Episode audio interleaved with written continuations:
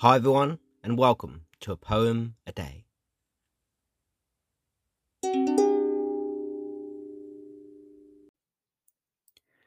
Today's poem is my poem, Proof, which is taken from my book of poetry, The Comeback Kid, which was published in 2023, and I hope you like what you hear. Some people can believe in that which they cannot see.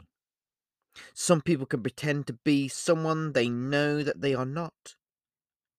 Some people need something and someone to believe in.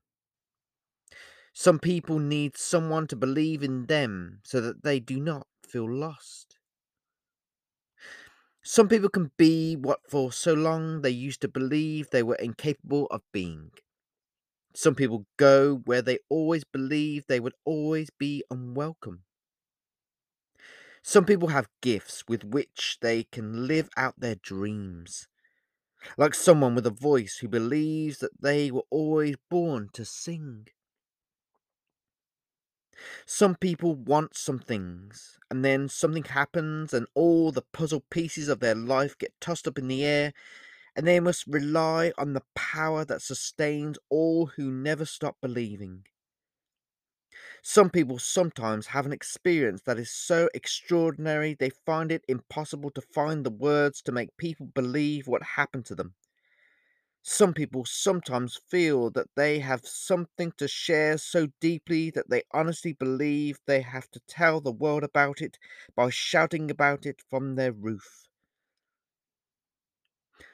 Some people want to live a life of love and belonging and would do anything and believe anyone to have a relationship with someone that daily deepens. Some people can naturally accept things they receive and not look a gift horse in the mouth, whereas some people need more of a reason to make a change or to make a move.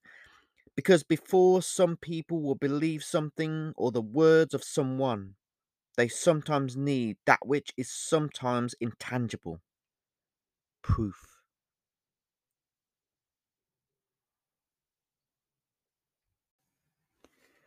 Get your copy of my new poetry collection, The Comeback Kid, from Amazon in paperback and as an ebook.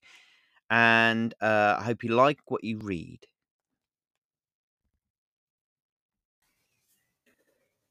If you like what you heard in this episode of the podcast and you would like to read more of my poetry, then you can do so by heading to my website, markthepoet.me, uh, where you find hundreds of other poems that I've written over the years. And uh, I hope you like what you read.